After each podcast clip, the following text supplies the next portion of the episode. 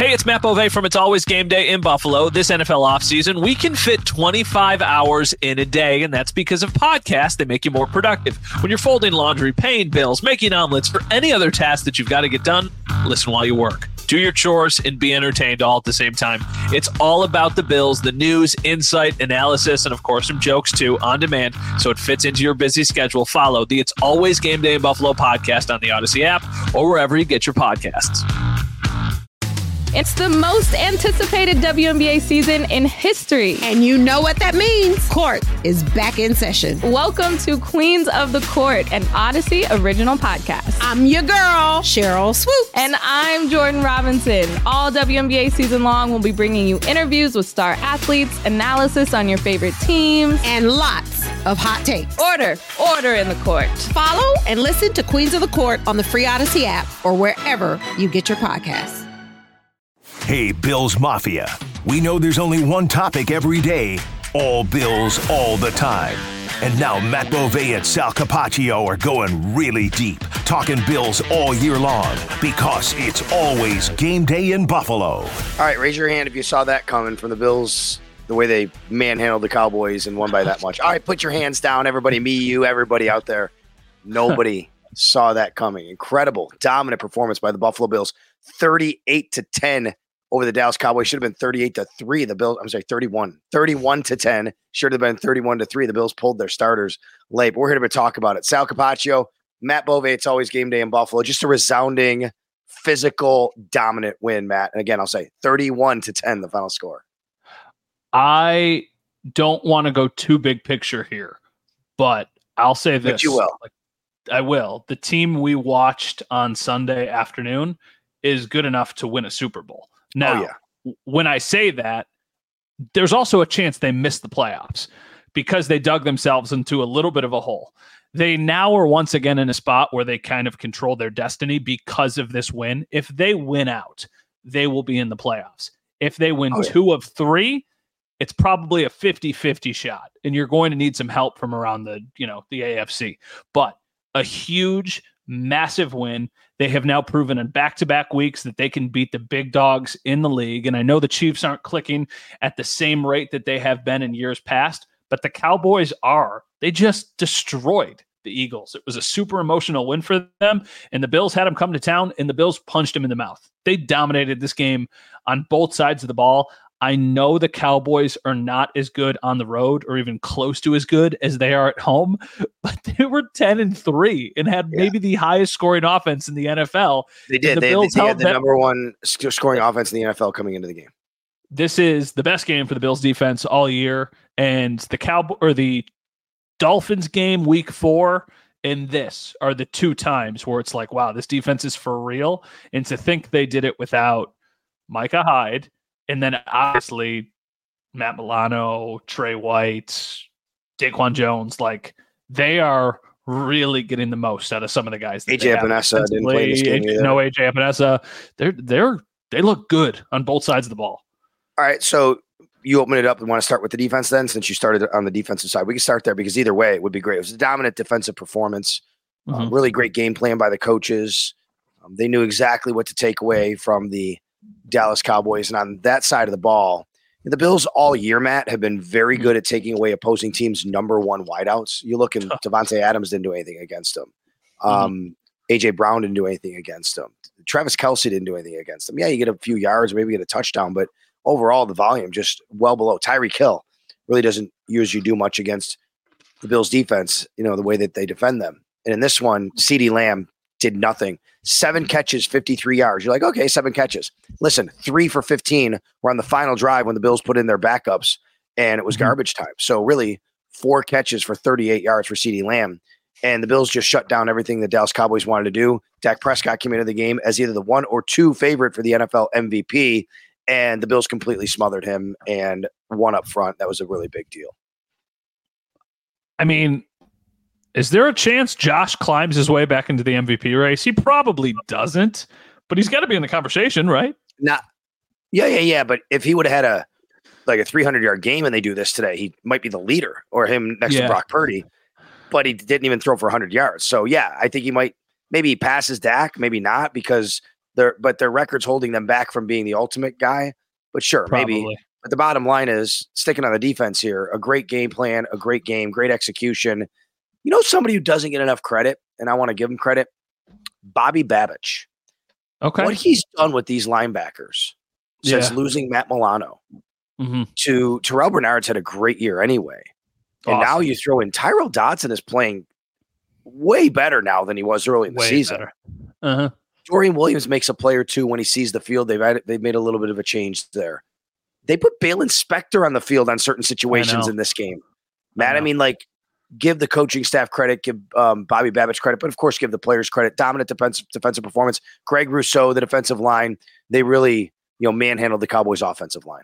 Greg Rousseau, Leonard Floyd, Ed yeah. Oliver. When Ed Oliver got his new contract, there were a lot of people who thought the Bills gave him too much money. Now it's a bargain because he is a game wrecker. Leonard Floyd, somehow that guy was available in June, and the Bills were able to go get him past his 10 sacks, new career high for him at 10 and a half sacks. That also kicked in a million dollar bonus. So probably the only person having a better night than James Cook is Leonard Floyd ah. because ah. he just got a lot richer. So, I mean, you just look at the production that they're getting. Greg Rousseau is contributing both in the pass rush, but he's also an elite run defender for somebody at his position.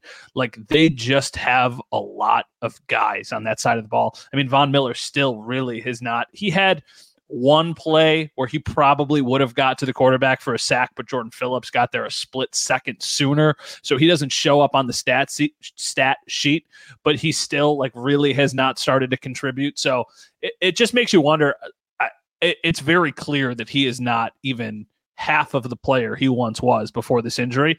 But it makes you wonder if eventually he does make that splash play. And what if they start getting those in addition to the people right. that they have? So, yeah, I just think defensively, I mean, Rasul Douglas, Christian Benford had an interception today. The corners did a really nice job. They yeah, didn't they have Micah Hyde, and they still didn't really get beat over the top. I mean, Dak tried him on their first offensive drive, and he out threw, I believe, Brandin Cooks. And then after that, they really didn't take any shots down the field. So just defensively, this one was a Sean McDermott like signature win and how good the defense looked. Yeah, I believe the Cowboys, um, the last four weeks, they've had like a bunch of plays over 20 yards. They had yeah. one no play, no plays over 20 yards in this game. None. Their longest play was a 20 yarder, but it was actually only five yards. It was 20 because officially they get 15 on the unnecessary roughness on Tyrel Dodson. Mm-hmm. Cowboys had zero plays that went over 20 yards in this game, which is amazing. The other guy I want to bring up here, we talk about all these starters and all these guys who played so well, and you're right, Taron Johnson was incredible. How about his backup, who's also the backup safety, Cam Lewis? Cam Lewis comes in and just makes plays. Every time this guy's on the field, he mm-hmm. makes solid plays. Yeah, I just think that they have so much depth at so many different levels. And what's that quote? That depth is a good thing until you need it. And I think that that's usually pretty true. But at the same time, it feels like the depth is now starting to get comfortable in the roles that they have to play.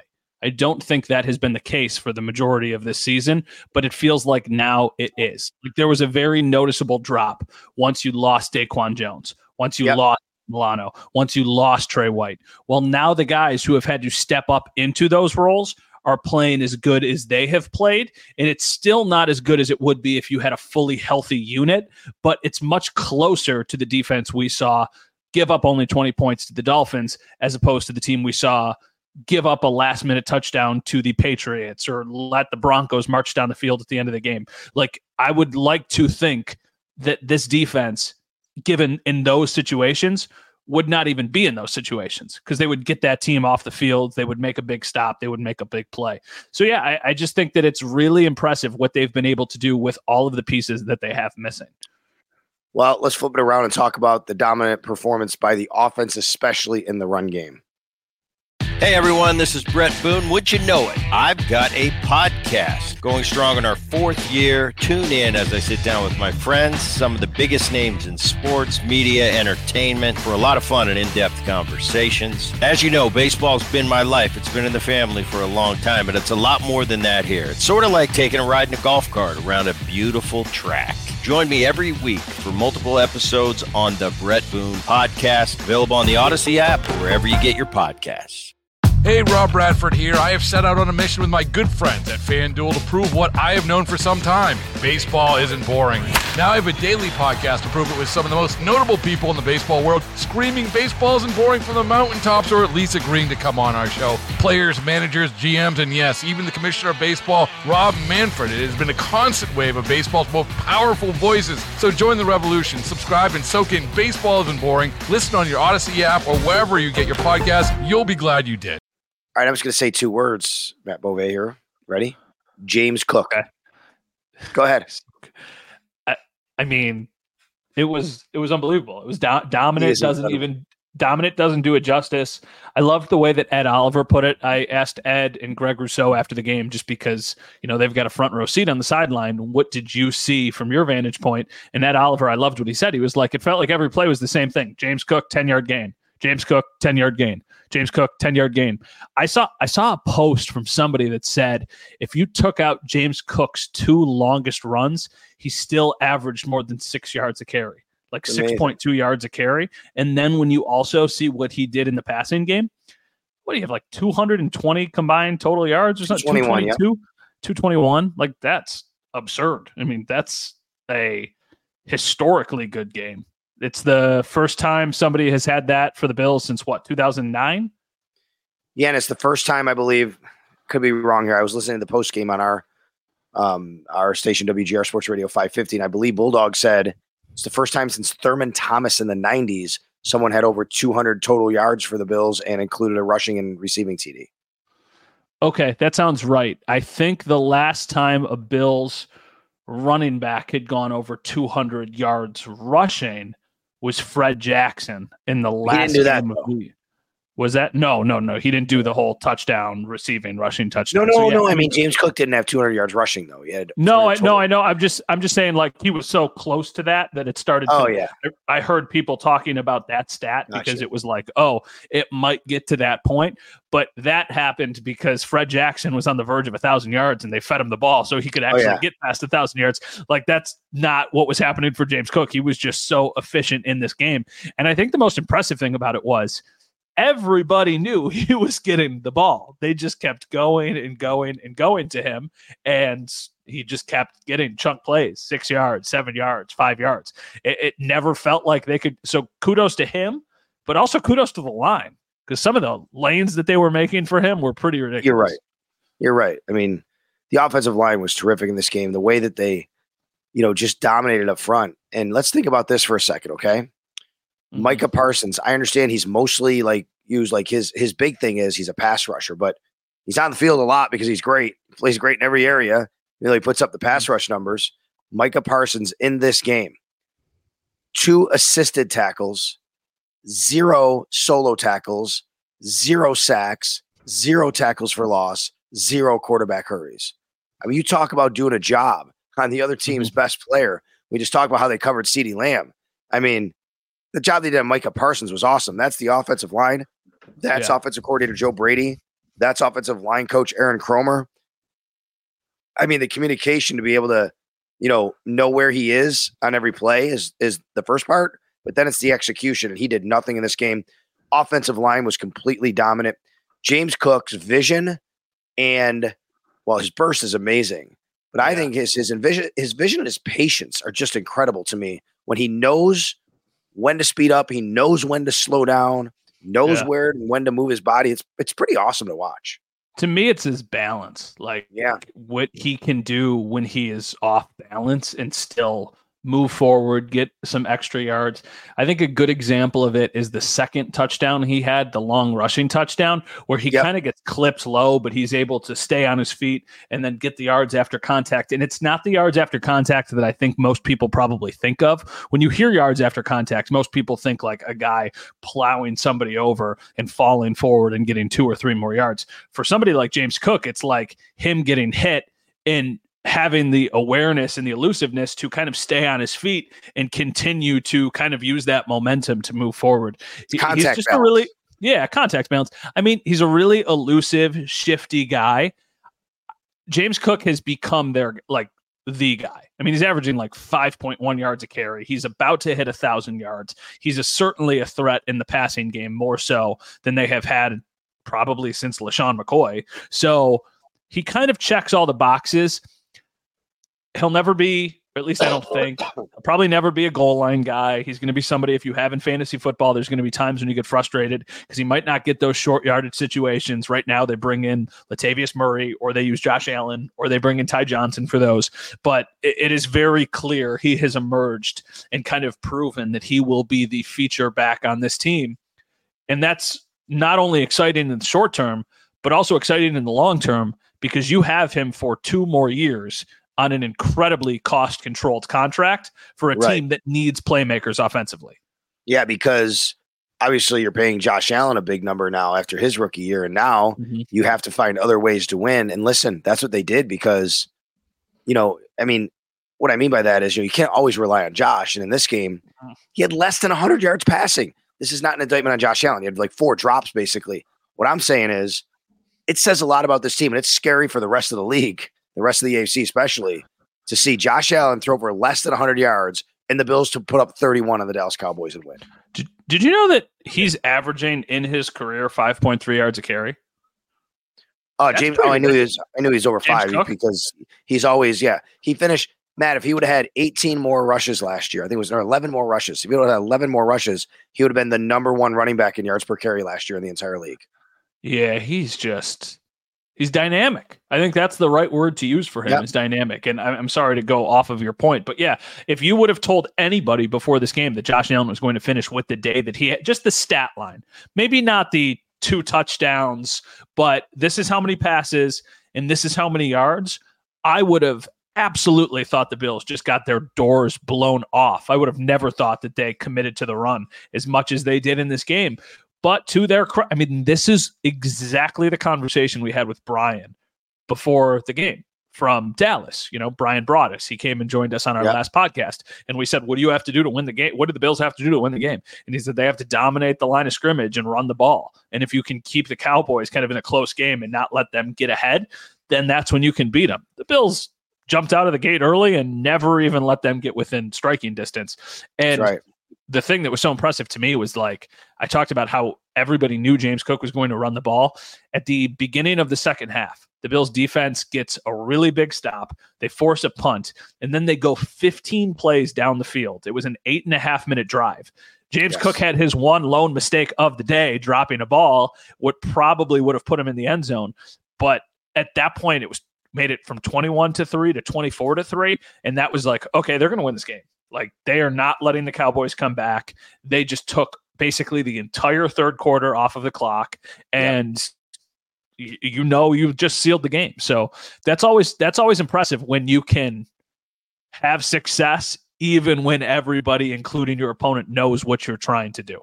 Yeah, 12 plays, 72 yards, 11 plays, 71, 11 plays, 61, 15 plays, 65 yards, six plays, 62 yards. These drives were incredible what the Bills did. They held the ball for over 35 minutes. Well, it wasn't always rainbows, though, for the offense. Stefon Diggs had an amazing one handed catch. He also Unreal. had a drop early on in the game, and Unreal. he only caught four balls for 48 yards.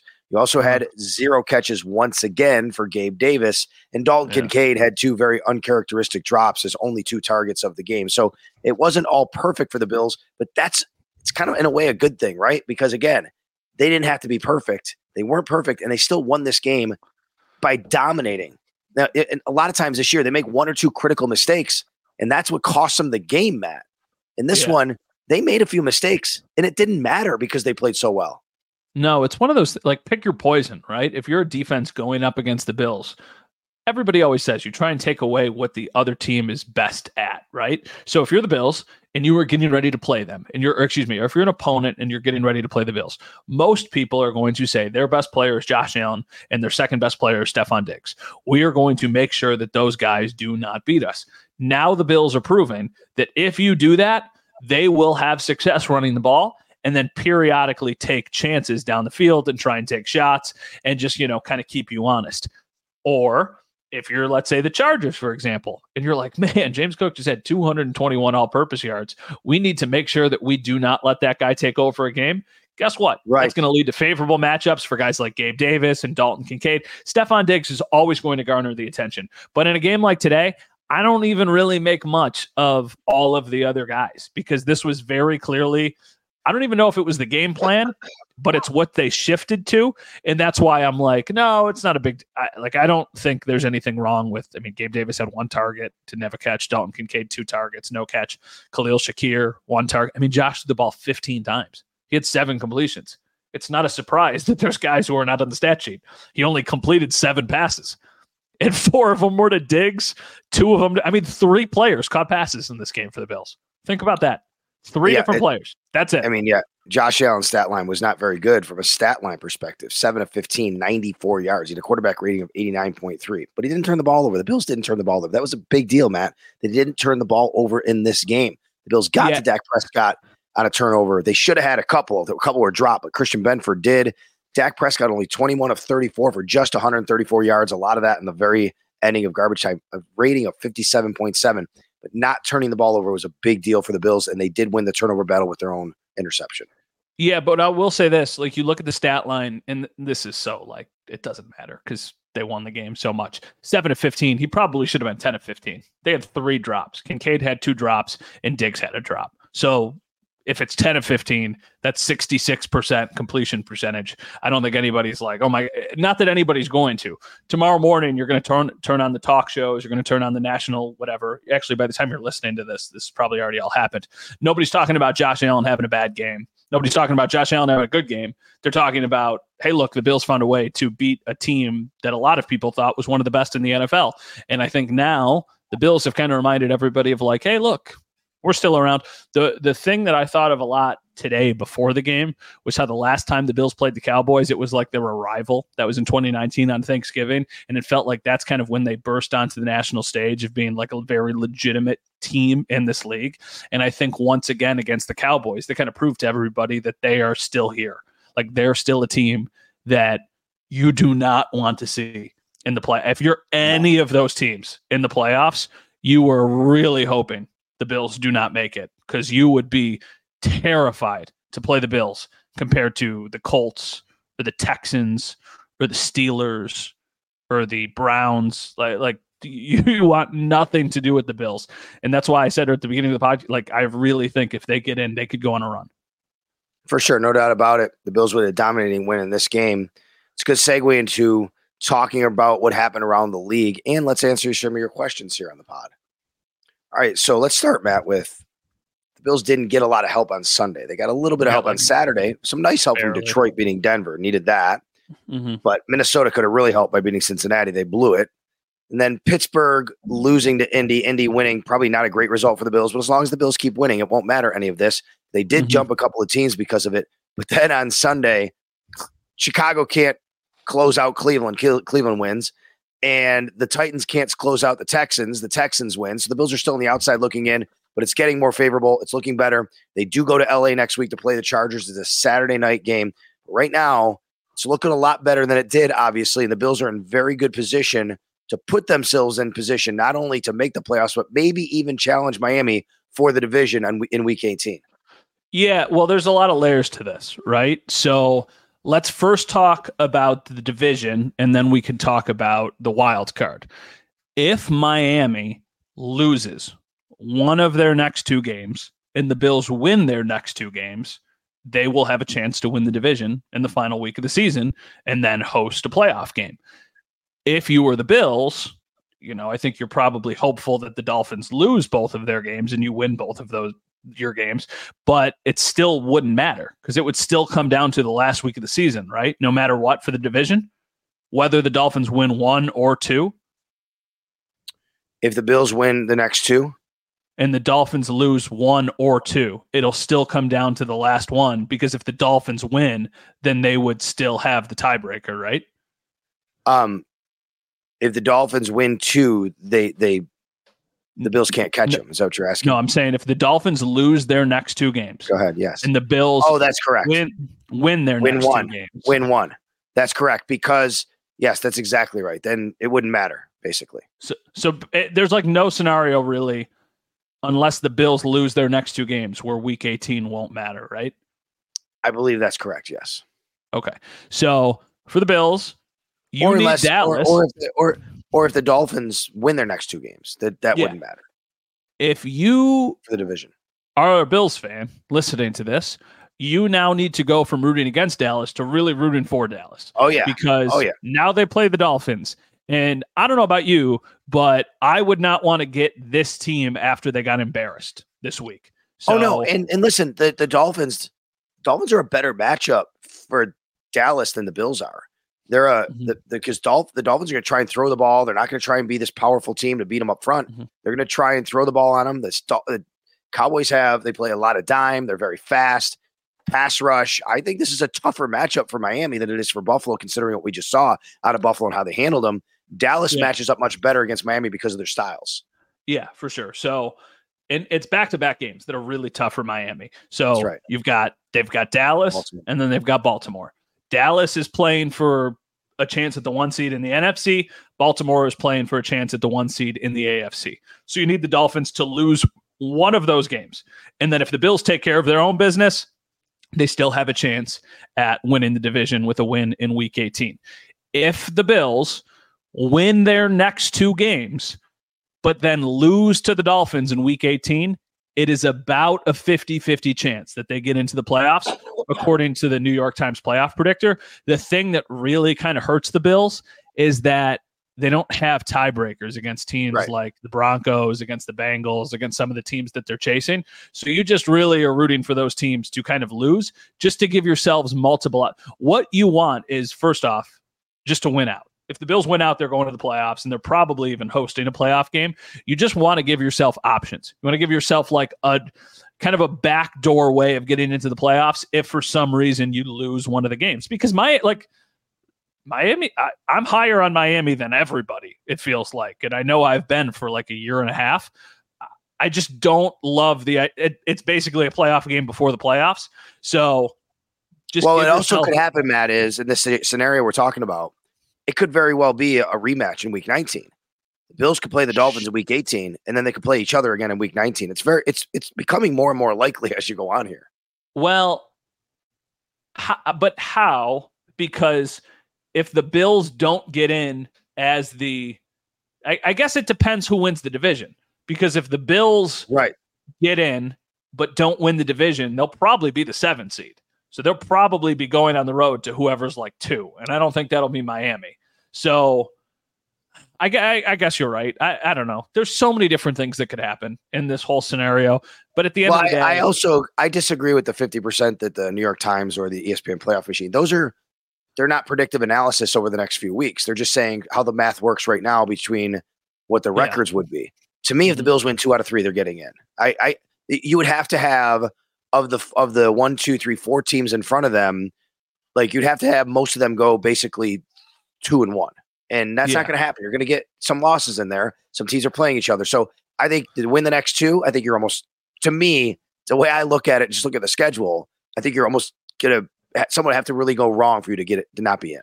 So, who do you think are the biggest threats for the Bills right now? The Texans and the Bengals? No, well, the Browns are probably going to make it. So at the least Browns are going to make it. At least okay. two spots. So this upcoming week, the Bengals and the Colts. Okay, so this upcoming week, the because of their schedules, by the way, the Bengals play the Steelers. The Steelers stink, so yes. they're probably going to win. The Colts play the Falcons on the road in Atlanta. I don't think the Falcons are very good either, but, but they but are still in the look mix. At the totality of, of the schedules here. For Colts sure. schedule isn't that hard. But they do, but the but the Texans and Colts play each other week 18. Yes, exactly. And so. the and in the next week, in week 17, the week that the Bills host the Patriots, the Chiefs host the Bengals. So right. that week you are a Chiefs fan and you are just hoping that the Chiefs beat the Bengals and then the Raiders are playing the Colts so they're, you know, a team that's certainly in the mix. And then the last week of the season, the Browns are playing the Bengals. So once again, you were rooting for the Browns in that scenario and the Colts and the Texans like you said play each other. So who the heck knows what's going to happen there? And then after that, is there really any other teams that would be like certainly in the mix? The Broncos and Raiders. You need well, the, the, Broncos. Broncos to, the Broncos, yeah, the, and the Broncos schedule is not all that difficult. No, the, no, the Broncos schedule is that's the one that I think you're scared of because they would have the tiebreaker if you were both ten and seven. If you both, right. If you lose once and then they win out, they would leapfrog you. So you need the Broncos right. also to slip up. But all of this is null and void if you win out. If the Bills win out, it's all That's null right. and void. They're getting into the playoffs and they're probably honestly even hosting a game, and they would be maybe the most dangerous team in the AFC. All right, let's get to a couple questions here. People wrote in, we tweeted out. Uh-huh. If you want to ask us questions, I really like this one. I actually thought about this one. This is from Chris. Okay. Favorite Brandon Beane edition this year. So instead of favorite, I'll just switch her out and say which was the best, best most important, and the best, how they went about it, what they did. Rasul Douglas, Leonard Floyd, Connor McGovern, O'Cyrus, or O'Cyrus Torrence. I will say short term Leonard Floyd, long term O'Cyrus Torrence, just because I think the impact of having a solid guard for the next four years will be really, really valuable for this team. I mean, you can say the same thing about Connor. They're all very exactly. solid. They're yeah, all very I'm solid. Surprised. I'm surprised though. Like, I'm not surprised, I guess, but I like what you're saying. You're not wrong, but I mean, heck, Rasul Douglas could be both long term and short term.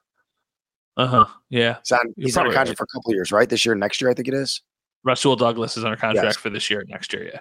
Yeah. And, um, well, but I would say to answer this question, I thought about it in this way: What was more impactful and, and bigger, and smarter, or whatever, Rasul Douglas or Leonard Floyd? I think it's a tough one, but probably Leonard Floyd because you didn't get the season you thought you would from Von Miller coming back. Probably, but you he's, also he's got you also got Rasul Douglas and kind of figured it out right after you got him. You did, so and you you didn't. You you had to get him from with the injury to Tre. He's also only been here a certain amount of weeks, where Floyd's been doing it since week one. I mean, I don't know. It's a tough call, but I like that question because it just goes to show you those are some really good additions Brandon Beane had for this roster. Yeah, for sure. I mean, there's a couple questions that we already kind of answered, like where is Gabe Davis? Not a single catch in four games. Like uh, I don't know. I think that a lot of this one was the game script. I think that it, Gabe just had a really big game against the Eagles and then kind of nothing for the last couple weeks. So I'm not going to really be like the Gabe Davis is hurting them. I, I, don't really know what else they were supposed to do offensively today. I mean, they scored right. 31 points and they just hammered it on the ground. So I, am not overly concerned about Gabe Davis production. Um, it, this is a good question. I don't know the answer to this though, so I'm hoping you do. Okay. Is there any way the Bills could clinch a playoff spot before the final week of the season? I don't. Sir, I don't think there is. I don't think so either. No, I don't think so because if, of the tiebreakers being so far behind. Yeah, if they won out and every team they needed to lost, I still think there would be enough teams in the picture because yeah. they're playing each other. So chances are somebody is going to win. So yeah, I don't think there's a way that they clinch before week 18. Um, let's see. Bobby, why did the team sign Poona Ford to just keep him inactive every week? I think Tim Settle just kind of won the job, right? Yeah, look, I mean, this goes back to the same thing we hear about Leonard Floyd. Why'd you sign him? Well, mm-hmm. because he's a good player, and you and you you should you just not sign guys thinking, well, he might not he might not be as good as somebody. I don't know. Yeah, it's a tough, mm-hmm. it's a loaded question. Like you sign guys thinking they might help, and sometimes they don't. Yeah. You sign mm-hmm. guys mm-hmm. for depth, and then sometimes you don't need them. I, I, get the same question about Leonard Floyd every week. Well, why'd they sign him? To help the running back room. If Leonard Floyd yeah. doesn't like his, I'm sorry, Leonard Floyd, Leonard Fournette. If Leonard Fournette doesn't like his situation, he can go sign with somebody else. He's a free yeah. agent. He's still in the practice squad. It's it's good. It's okay. You don't have to play him just because you signed him. So yeah. why did they sign Poona Ford? Simple question is, I'm sure they thought he'd fit in better than he has, and other people have been better. So you don't just cut him; he's on the roster. Mm-hmm. Yeah, I agree with everything you just said. Kevin asked this: In your opinions, do we have any slivers of insecurities or doubt about which Buffalo team, Buffalo Bills teams, will show up for the next two games? I find it's hard question. not to. What, what do you think about? What do you think about um, playing a team in LA that just fired their coach? Because sometimes you get a bump from that. Yeah, I think you do get a bump for that. I think the bump is less significant because they have a backup quarterback playing. Yeah, but at the same time, like I'm not willing to chalk this team up as an easy win for any of either of their next two games at all because they have proven this year that they're not, you know, as consistent as they need to be. Now, this team looks a lot better than the team earlier in the season. So I would like to think that they are less prone to slipping up. But right. human date, like, I don't know. I'm from Buffalo and I've seen weirder things, right? Like, how weird would it be? How Buffalo would it be to beat the Cowboys like they did and then go on the road and slip up and then ruin everybody's Christmas, probably if they're a Bills fan. So I, I don't think that's going to happen. They're a 13 and a half point favorite for a reason. But at the same time, that's as big of a favorite as they were when they lost to the Patriots earlier in the season. So that's right. I mean, you never look, know. I mean, again, this year Antonio Pierce, last year Jeff Saturday. Sometimes this happens. You get a new head coach, you play for him. You're like, you're on notice now. You're like, I need to play better. Don't want it to be uh-huh. me next. You know, those things all come into play. But again, you made the right point. They're playing Easton Stick. You can't lose the Easton Stick. Then they're playing Bailey Zappe, I think, right after that. Who knows the mm-hmm. quarterback is these days? Maybe it's Tony Eason or, you know, mm-hmm. Steve Grogan again for New England, for all I know. But yeah, you, you can't lose those games to those quarterbacks. But New England's defense is still good. You could have some sort of trip up in that scenario. I like Lego Redacted on Twitter who asks any updates on injuries coming out of the game. That's a good question because although we don't have the official injury diagnosis, Jordan Phillips uh-huh. had, had didn't return. He was looking; they were looking at his rib. In a rib injury, he didn't uh-huh. return. Good news that Sam Martin did return. He got hit on yeah. that uh, roughing the punter. He did wind up uh-huh. returning to that game, uh, to the game, and then I think there was one other person that came out and wound up um, returning Spencer as well. Brown. Well, oh, Spencer, Spencer Brown. No, it was, um, it was he Ty Johnson. the game. That's Ty right. Johnson Ty Johnson as well. Ty Johnson left and he came back as well. So let's yeah. hope that's all it was. Was at the end Jordan Phillips the only one who didn't come back, and then we'll see where it goes with Micah Hyde and AJ Epenesa next week. And I think the long term one is there is still a chance we see Daquan Jones again. Yes. I don't know what that looks like. I don't know if that's something that could happen in the regular season or if that's something that would specifically happen if they make the playoffs. But that would be a, a massive, massive return for the Bills if they could get him back. It would be. Now, Matt Milano's not expected to return, but it was great seeing him on the sidelines. He was at the game today on Sunday. Yeah. I mean, on the sidelines. The first first time that we've seen him on the sidelines. Didn't have any sort of crutches or aid to walk. He was walking. He's rehabbing now. He's not mm-hmm. expected to come back. Still a, a lengthy rehab but it was great mm-hmm. to see him walking on the sidelines. Uh, this is a question from a couple different people. When do they take the interim tag off of Joe Brady? I, I, I don't know. At the end of the season, probably right. Probably the, at this rate. At this, let's wait. Let's wait. He's still fighting for a job. Keep him. Keep him in this hungry mode, right? yeah, that's what I mean. At this rate, he's probably going to be the offensive coordinator next year, and he has given you reason to feel confident about his position moving forward. I bet he probably gets some looks from around the league. I think because of who his quarterback is and because of the success that they've had together in this very small sample size, he would probably choose to stay in Buffalo. But they also might have their hand forced a little bit if there's a team out there that's like, we want to give this guy an interview. And then he sure. has to decide would he rather stay in Buffalo or go take a job elsewhere? That's right. I mean, work with Josh Allen obviously would, would mean a lot, but uh-huh. I mean, he's he's he's earned his right to be able to have those awesome things happen to him if that's mm-hmm. the case. And we'll see. But you know, that's a few months down the road, and you know, we'll check in and when it happens. But in the meantime, you know, Joe Brady, I think, is doing an excellent job as the offensive coordinator of the Buffalo Bills, obviously. Um, what else can we get here? Oh, you, Did you, you talked see, about the intern tag. Yes. I mean, this one is from Joe. Is Diggs the greatest wide receiver in Bills history? Um, Andre Reed is the greatest wide receiver in Bills history. I'll say this though, Stefon Diggs is probably the most talented wide receiver in Bills history. And if they ever win a Super Bowl, he'll become the most important Bills wide receiver in franchise history. I mean, I don't think that's crazy, right? Like if they win, if they if they ever win a Super Bowl with like this team, Josh Allen is the most important athlete in Buffalo sports history, and Stefon Diggs is very high on that list as well. One more. Ed says, "What have you noticed about Von in the last couple weeks?" I won't talk about last week necessarily. that was last week, but this game, I thought he made a, a little bit more of a difference, man. I do think yeah. that Von was in on some plays where he was getting some pressure. I don't know if he was credited mm-hmm. with any officially, but it felt like to me he was close and he was a part of making things happen. Yeah, for sure. It feels like once they took that brace off, he was able to kind of crank it up a little bit to like the next level. Now, the next level still does not look like what we are accustomed to seeing from last season, but I do think that his game, at least, is trending in kind of a, a positive direction where he might soon start to make a play or two.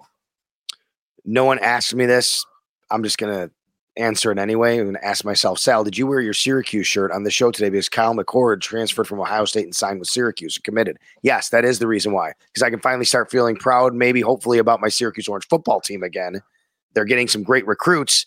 And then they beat, it was a great day for me, Matt. They beat Oregon in basketball by 20 points on Sunday as the Bills were playing, or right before the That's aw- That's awesome. I'm happy yeah. for you because I do not know, admittedly, anything about who's playing quarterback for Buff State next year. I That's wish okay. them all the best. Let me ask you this though, and once again, this is an ignorant, not somebody who follows college football a lot. Okay.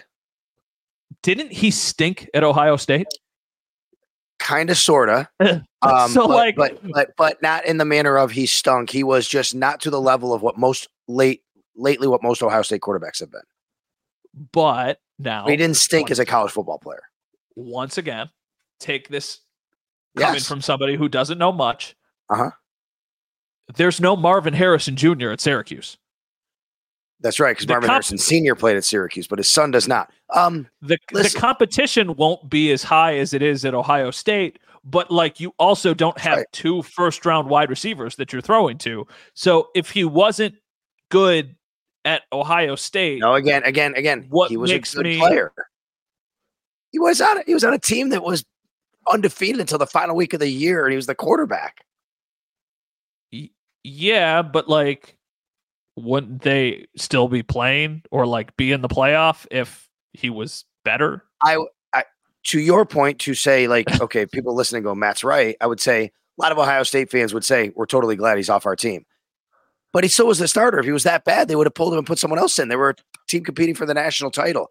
At Syracuse, yeah. he will be he will have a chance to be better because he won't play a stiff a competition. The ACC overall and you know is going to be well. the ACC wasn't that bad this year. I guess the way I'm mm-hmm. saying is for Syracuse, he's a step up. For Ohio State, they needed to upgrade anyway. I it's cool as like a completely outside, unbiased observer to see like a school here get a big time because I realize like I, am not dumb. I realize he is yeah. a big. Na- well, I am dumb, but I realize he's a big recruit. I realize he is a big get for Fran Brown, and like that's a really good thing for Syracuse football and for football fans here because I know that we've got a lot of cross. Like I know there's a lot of people who listen to this podcast just down the 90 in Syracuse, and like I want to see your team do well. I just the way I was seeing people talk about this from my uh, John Scott yeah. from Spectrum. I know he's an Ohio State big, fan. But again, he's he's used to, but he's used to these guys that are he's used to Justin Fields and CJ Stroud. And he can't I, I compare know. this kid to them.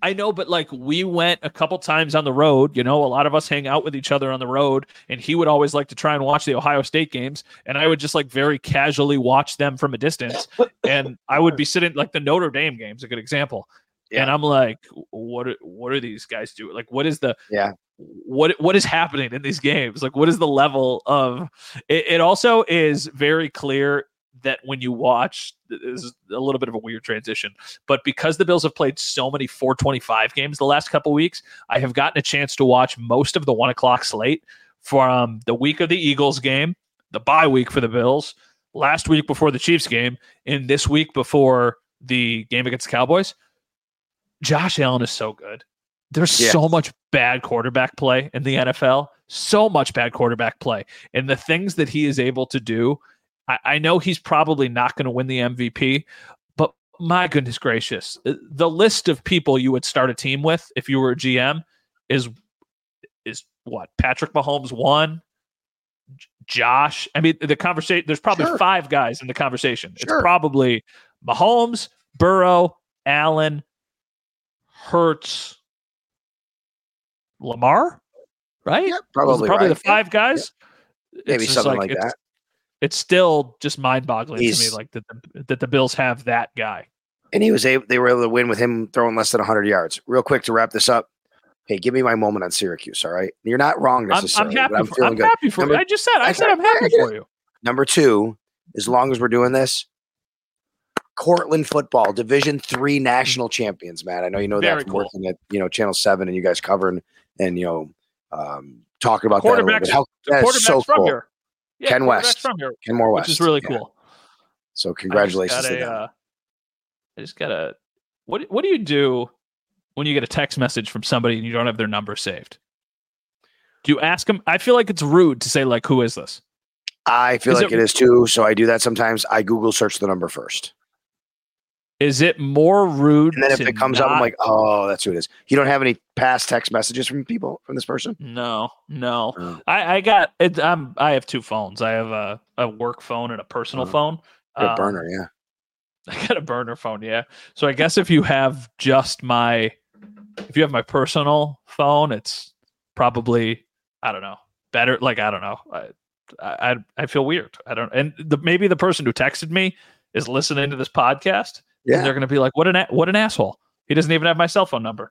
But is it more rude to ignore it or to say, "Who is this?"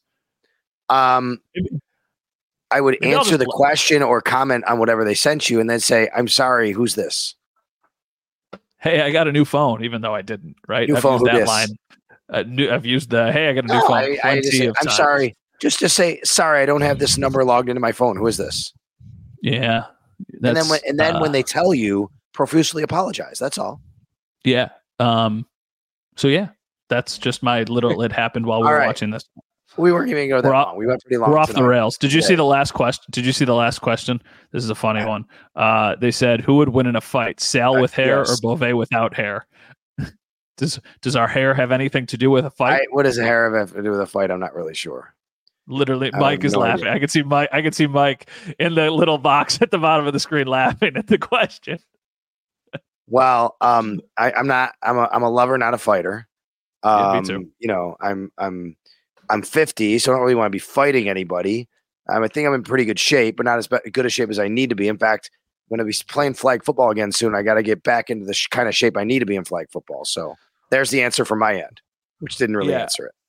It's not an answer. I, I wouldn't fight you. There's no situation where I would fight you. There's also no That's good. situation where We we, we we we would we would just love each other too much. That's all. Not fight each other. we would All just right, do the Italian thing back and forth yes, to each other. we would just right. raise our hands and go, ah, God, make noises. Bills fans should love what they saw their team today 31 to 10 over the Dallas Cowboys. Back in it, baby. They are right there in the playoff race in the AFC. For Mike Robbie, our producer, I'm Sal Capaccio. For Matt Bove, we'll talk to you next time. And it's always game day in Buffalo. We're going to go fight now.